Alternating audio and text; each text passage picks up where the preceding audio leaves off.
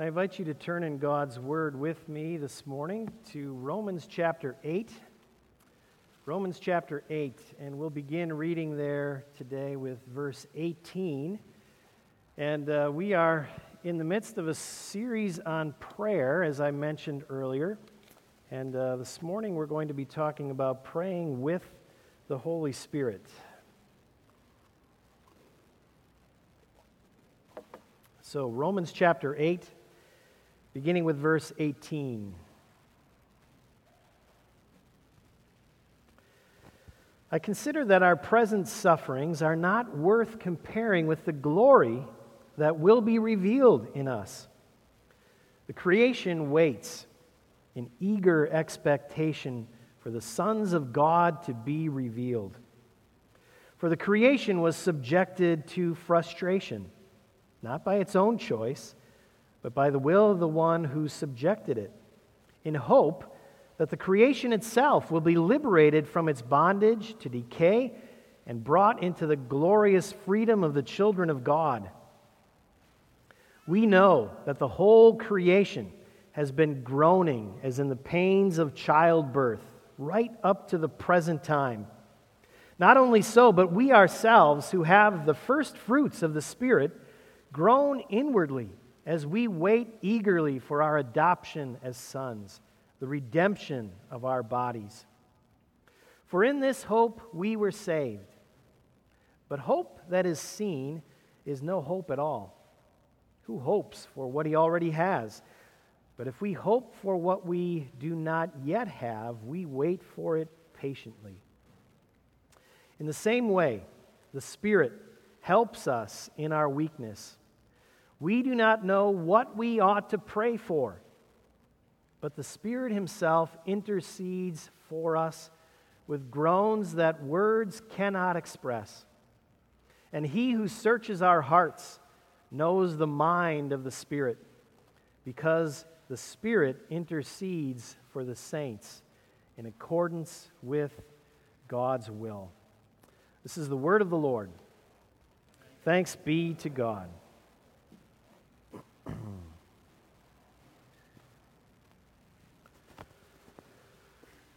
Brothers and sisters in Jesus Christ, Pentecost Sunday is one of those high holy days in the life of the church.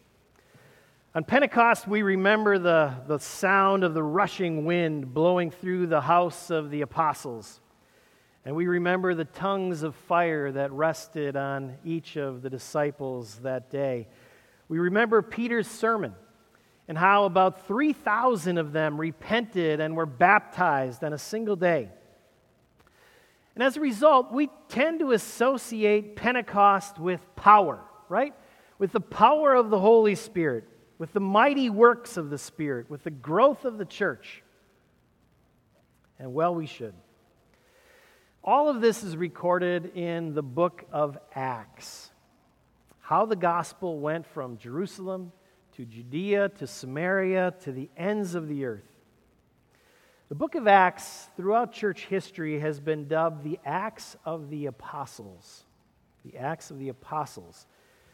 But some, having read the story of the gospel's spread to cover the entire world, have said that really we should call this book the Acts of the Holy Spirit. There's not a whole lot of difference there. But I think the church may have gotten it right in the first place. because one of the things that we have to remember is that the Holy Spirit was a gift for the church. The Holy Spirit is not represented as doing all of these great acts on his own, sort of, sort of parallel to the church. Rather, he is always doing his work in and through the church. The Holy Spirit was given to people like us. Jesus promised his disciples that he would send them a comforter in his absence. The tongues of fire, they rested on believers. Jesus gave the Spirit to his disciples, common men, and transformed them from frightened men into bold witnesses. In other words, the Spirit is always with his church, with us. They go together. They can't be broken apart. Yes, He does His work and He's doing His work in the world, but He's always doing that work through us, His people. And today, we see His attachment to the church in one of the most intimate of ways. The Holy Spirit is with us, even in that most private, unpublicized place in our hearts, that place from which we pray. Dan and Melanie, today you made a promise before God that many of us here have made the promise to teach our children to pray. And sometimes when I read those words, I think, oh, that's kind of an easy one. Those words usually, except this morning, tend to just roll off my lips. Teach your children to pray. But it's not really that easy, is it, for anyone who's actually attempted it? Um, not just in the fact that children tend to learn more from what we do than what we say, but because prayer, in so many ways, opens up an entire new world for children. It shows them the way that the world really is. And not all of us are ready to go there. Now I lay me down to sleep. I pray the Lord my soul to keep. That's, uh, that's the one my parents started me with. And I think we probably did the same with our kids. But many people object to that prayer. Okay? They object that um, those words actually scare kids. Remember the next line? If I should die before I wake, I pray the Lord my soul to take. Some people are adamant that you shouldn't pray those words with children so young. You'll just scare them, and they don't need to start thinking about death at such an early age. But I always want to counter well, what, what age is it appropriate to begin to start thinking about death? I mean, do we really think that our children don't know? That they don't see it everywhere around them? Don't we want to help our children put death in a biblical context to let them know that Nothing, not even death, can separate them from the love of God. Prayer for a child, in many ways, is about coming to see the world as it really is. Not just the content of our prayers, but the very act of prayer itself does that. It opens up a whole world for our children. Tish Warren writes this She says, Prayer itself, in any form, dares us to interact with a world beyond the material realm, a world filled with more mysteries than we can talk about in urbane company. See, friends, our, children, or our, our culture wants us to believe that the world is limited to everything we can see and touch. But any child that's afraid of the dark has doubts, don't they? In the very act of teaching that child to pray, we are telling him or her that she's right. She's right. There is more to this world than what we see. So, how do we teach our children to pray then? Even if it is kind of a scary task, if it does open the world up to them in, way, in ways that maybe they aren't ready to hear, how do we teach them then to pray? I think the answer is this gently, lovingly, confidently, and right there beside them. We kneel at the side of their beds and we pray with them. Sometimes we even put our arms around them and pray with them. Often we give them the words, we give them the topics, we remind them of what the Bible says. We pray the words with them and we pray for them and we assure them that there is no safer place for them to be than the place of prayer. This is all a part of teaching them to pray. And the Apostle Paul says that the Holy Spirit is very much like our parents. The Holy Spirit helps us in our prayers. The word for helps us here in the Greek is found in only one place in the New Testament, okay? And that's where Martha uses it when she complains to Jesus that her sister Mary is not helping her get the house ready for their guests. It's a word that means to come to the aid of, or more than that, to help someone bear a burden. That's what the Holy Spirit does. He helps us bear a burden. The Holy Spirit doesn't set us to the task of prayer alone. Okay? Jesus in the garden was the only one to ever pray alone.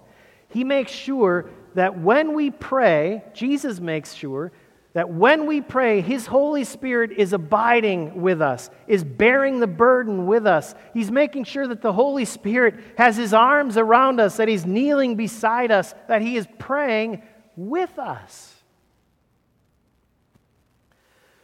Now, why do we need that kind of help in prayer? I mean, prayer seems fairly simple. Why do we need this kind of help? Why can't we just pray on our own? And the answer is because Paul says we are weak. The Spirit helps us in our weakness. Okay? The Spirit helps us in our weakness. Now, what kind of weakness is it that Paul is referring to here? Well, I think he's referring to the general limitations of our human condition. Okay, there are lots of specific ways that we could say that we are weak, but I think Paul is actually ter- talking or speaking in general terms. The limited human condition that we are in. Let me try and explain that. You may have noticed that there's a lot of groaning going on in this text. If you didn't, you should read through it again sometime today. In verse 22, Paul says that the whole creation has been groaning as in the pains of childbirth. This groaning is an expectant kind of groaning, right? The pains of childbirth expect a child. They expect, some, they expect something good. They expect joy. Likewise, the creation instinctively knows that God has something better in store for it. Its rivers were meant to babble God's praise, but now they are filled with garbage. Its fields were meant to satisfy little tummies all around the world, but so many of those stomachs are bloated with hunger, and their parents don't know how to fix it. And so the creation is frustrated. It knows it was meant for something better. It knows it was created to praise God, and it expects that sometime it will again. But in this in between time, the creation is groaning in frustration and groaning in expectation. That's verse 22. Okay? In verse 23, we find this very same word describing the church, the people of God who have the first fruits of the Spirit. In other words, we have tasted heaven, you might say. And we too are groaning for our adoption as sons, the redemption of our bodies. Now we have to clarify that a little because we have already been adopted in Jesus Christ as God's children, but the world doesn't know that. It doesn't acknowledge us as the children of God, and sometimes we ourselves forget that fact. We forget that we are indeed the children of God. Our bodies also have already been redeemed in one sense, and yet we know that there is so much more to come. And so we groan for our full redemption, right? We groan for rescue from the messes that others have made and that we ourselves have made. We groan for our faith to become sight. We groan for that age of no more death or crying or pain, when all things will be made new. And this is what Paul means by our weakness. We are part of a world that's caught between the already, the already redeemed, and the not yet. It's not yet complete. Jesus has come. He's offered his own life as a sacrifice for our sin. He's given us salvation, but he has not yet made all things new. He's given us a taste of heaven, the first fruits of heaven, the Holy Spirit, but he's not given us heaven itself. And so we share in the frustration of the entire creation. We know things are broken. We experience that brokenness every day. At the same time, we've tasted something good and we know it's coming, but we are still stuck in this place, stuck in our brokenness and longing for more. And it's in this weakened condition that Paul says this we don't even know what to pray for. We don't even know what to pray for. Have you ever thought of that? We have a reason to pray, don't we? We have a motivation to pray. The groaning of the creation, we groan with it. We can name a million things in this world that are not the way they're supposed to be. And we also, by the revelation of the Spirit, have a pretty good feel for the way things are supposed to be. Right? I mean, starvation is bad. We know that. Full stomachs are better. Violence is bad. We know that. Peace is better. And yet, we don't always know how to get from point A to point B. What steps do we take to get there? What has to happen to get from one to the other? What has to happen in the world? What has to happen in my heart? You see, the world is complex, isn't it, friends? Talk to anyone who's involved with partners worldwide about the complexities that are involved in trying to get people to work and in supplying people with food. It involves governments and economies and rule of law, and then on top of it all, there's the human heart to contend with. The world is complex, but so am I, and so are you as human beings and as sinful human beings. To all those complexities we've just talked about, there are complexities in us. I may want to eradicate the world hunger or world hunger. I can announce that to the world, but I may not want to change my life in any significant way or even in the smallest of ways to accomplish that goal. We can have all of these wonderful goals, but when it comes down to how I need to change, that's different. And so, where do we even begin to pray? How do we begin to pray? Lord, lead us from point A to point B. Let me offer you a, a, specific example. I know that many of you have been involved in foster care or foster parenting, as, as we have in our family as well. Safe Families applies to this in many ways too, but, but sometimes as a foster parent, you take a child into your home, right? And you grow to, to love that child, and they become a part of your family, and you really you want what's best for them.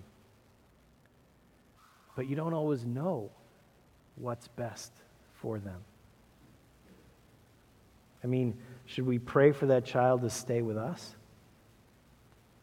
Should we pray for that child to go back to their parents? And depending on the answer to that question, What's my motivation for praying in either one of those directions? Do I really know what's best for the child? Do I really want what's best for the child? Do I really want what's best for the parents of that child? Or deep down, am I simply thinking about what's best for me? Well, I'll have more time without this child around. Or, boy, I really, I love this child. I don't want to lose it. To make a long story short, I don't know what to pray. It's a complex world, right? Children want to be safe and secure and well fed. We can all agree on that. But you also find out very quickly in this process that children long to be with their birth parents. And sometimes that doesn't even appear in their hearts until later. It's a complex world and I'm complex. I'm very selfish. I can tell myself I'm thinking of the best interests of the other person when really I could be thinking of my best interests the whole time. And so I don't know what to pray for. But the Holy Spirit does. And that's Paul's point.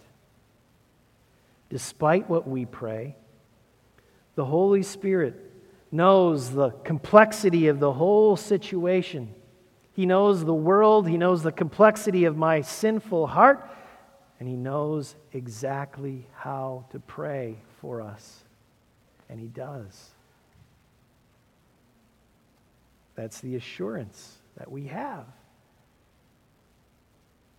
However, I don't think that we have fully grasped yet what Paul is getting at here because it isn't just that in these specific, special circumstances that we don't know what to pray. It's actually in all of our prayers, Paul is saying. In all of our prayers, because we are in a state of weakness, and therefore we fail to clearly discern God's will in most, if not all, circumstances. We are broken, we're unable to do it. Let's again think, think of an example, okay? If we would have read one verse further in Romans this morning, we would have heard that great text In all things, God works for the good of those who love him. Okay? In all things, God works for the good of those who love him. Now, we have to be careful with that text, don't we? because Paul adds a qualifier to that just a little later. And he says that God makes all things, that's all of our good circumstances and all of our bad circumstances alike, he makes all of those things and uses all of those things to form us into the likeness of his Son, Jesus Christ. In other words, God's ultimate goal, what he intends to do for us, is to make us more like Jesus. Okay? And so Paul doesn't say that God's not going to allow any bad circumstances to come into our lives. That's not his message. We all know, at least we all should know, that Christians experience good things and they experience bad things, just like everyone else. But what Paul says is that God is in control of it all. And God will orchestrate all of this stuff in such a way that ultimately it will lead to our salvation and to our sanctification. God will make us more like Jesus Christ, is what Paul is telling us. And he will give us just what we need to get there. John Newton, the great hymn writer, described it this way. He said, Everything is needful that he sends. Nothing can be needful that he withholds. In other words, if you don't have it, it's not necessary. If you do have it, it is. Another theologian put it this way if we think we require some good thing that God has withheld from us, in reality, we don't absolutely need it. It also means that if we feel our life has been ruined by some bad thing, in reality, it's playing some very important role in our lives. It's teaching us, it's molding us, it's enriching us, it's humbling us, and so on. If it's there, it's there for a reason. Romans 8:28 teaches us to look at life's troubles as a part of God's loving purpose for us. Now friends, God uses things, this text is telling us. God uses things that we would never pray for, that we would never ask for. God uses those kinds of things to save us to make us holy. In our weakened state, we might pray that God would make us more like Jesus Christ, but we do not know the kinds of things that it's going to take for that to happen. And so we don't know what to pray for. I don't know that I might need to be chastised by God. And that is the only way that I will ever humble myself before Him. I don't know that. I wouldn't pray for it on my own. But the Holy Spirit knows it. He knows exactly what we need. And He prays for us. You see, friends, Paul is saying that in our weakened condition, our prayers are never going to hit the mark, not perfectly. And that's why his solution is not for us to pray more. It's not for us to search more diligently for God's will or even to ask for God's handwriting on the wall so I know what choice to make here. The solution, he says, rather, is that the Holy Spirit has been given to us to pray with us and to pray for us. We need divine help here. Now, this might raise some objections, such as, well, then, you know, why should I even pray at all? Or why even bother to try to learn God's will? Why bother making definite requests if I'm always going to be wrong? Let me try to answer those in order. Okay, first, why pray at all? I mean, if the Holy Spirit prays for us, why do we even really need to pray? And one answer, I guess, is because God wants us to pray, because Jesus taught us to pray. But further, remember what we said about that little word. The Holy Spirit helps us. He helps us in our weakness. What that means is He joins with us in bearing the burdens, even the burdens of prayer. He sits down beside us. It's when we actually pray that the Spirit kneels down and helps us that the Spirit puts His arms around us and helps us with the burden of prayer.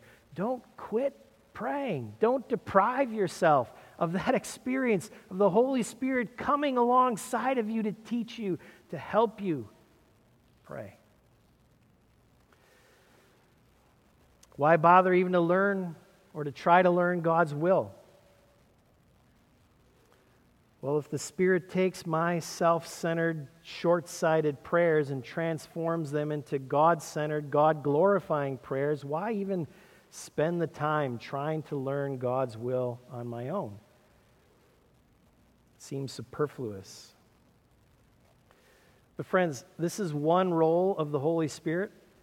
We can't forget that one of the primary roles of the Holy Spirit is to help us actually understand the will of God and to submit to that will. He convicts us of the truth, He convicts us of our sin. Our entire lives, then, should be spent asking the Holy Spirit to give us a deeper, more intimate understanding of God's will, the kind of understanding of God's will that Jesus had. We should want that. Jesus himself taught us to pray that God's will in heaven might become our will on earth. And there is nothing that gives God deeper joy than when his people pray according to his will. When they recite back to him his very own words. What father doesn't enjoy that? When you recite back the very words he told you right? He told me this is how I was supposed to stand when hitting a ball, and that's exactly how I'm standing, Father. At the same time, we always pray humbly, don't we? We have to acknowledge that in this world, in this broken world, we're never going to fully get it. We're not going to get it all right. And so we temper our prayers with those words if it be your will. If it be in accordance with your will. And finally, why bother making definite requests to God? I mean, if we're likely to get it wrong, why even try? And again, we try because the Holy Spirit is right there with us. And just because his prayers, just because his groans are, are God directed, directed to God, it doesn't mean that he won't lovingly affirm us when we follow his lead and we get it right. It doesn't mean he doesn't jump up and down and cheer when we nail it.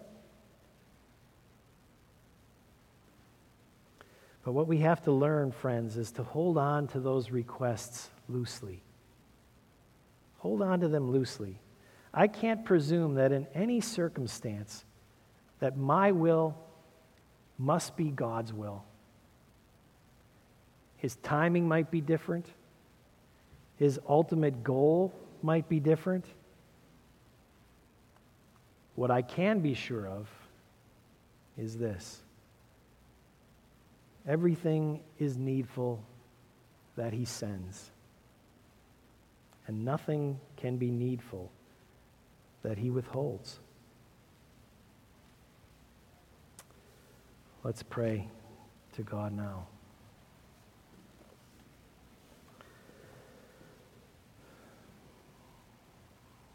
Lord God, as you or as we teach our children to pray. We pray that you would teach us to pray. That you would come along, come alongside of us. You would hold us. That you would whisper your word in our ears. That you would give us the words to pray. You would redirect our thoughts you would teach us more about this complex world than we could ever understand on our own. And you would teach us about our own sinful hearts that are often impatient and often simply miss the mark.